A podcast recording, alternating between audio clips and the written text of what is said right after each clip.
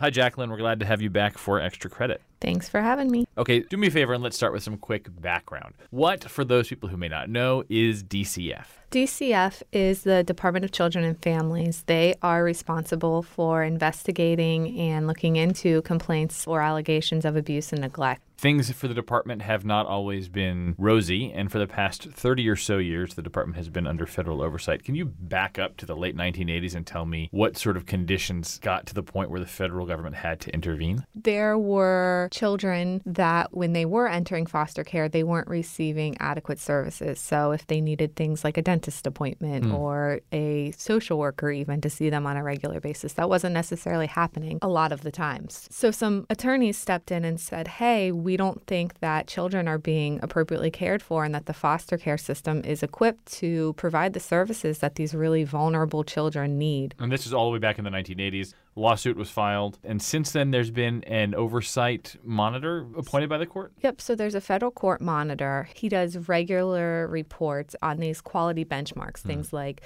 are children on wait lists to get services that they require? Are children in institutional settings where, you know, there's a shift worker caring for them, which research shows is not the best practice? And for the past eight years, under that same oversight, we've had the same DCF commissioner, Joette Katz, in place. What has been the Malloy administration's record of compliance and of improving uh, based on those benchmarks? So it's a mixed bag. On many of the benchmarks, the state has been moving in the right direction direction on things like not having kids in institutional care. The state's really mm. put a strong emphasis on things like that.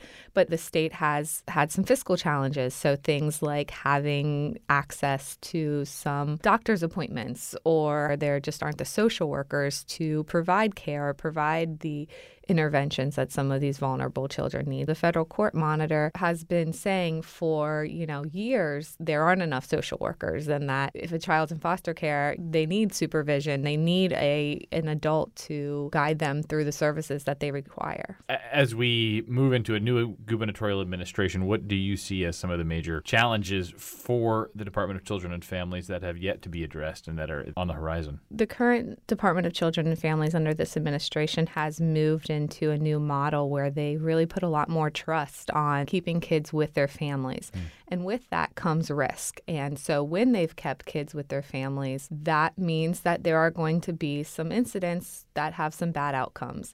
The U- University of Connecticut School of Social Work, their Performance Improvement Center, they did some research on that new model. It's called the differential response system. And they found that there were um, 13 deaths in this new system that did happen, seven were the result of maltreatment. When a child dies that's in foster care, that puts a lot of public pressure on the system to say, hey, is this strategy working uh, mm-hmm. of keeping kids with their families more often and taking those calculated risks? That'll be the next question for the next administration. Is the risk of keeping kids with their families worth it? Exactly. Versus the trauma that you put on kids by taking them and ripping them out of their families and putting them in stranger care mm. and all that comes with that. Complicated, important stuff. Jacqueline Rabe Thomas covers child welfare and lots of other things for the Connecticut Mirror. Thanks for your time. Thank you.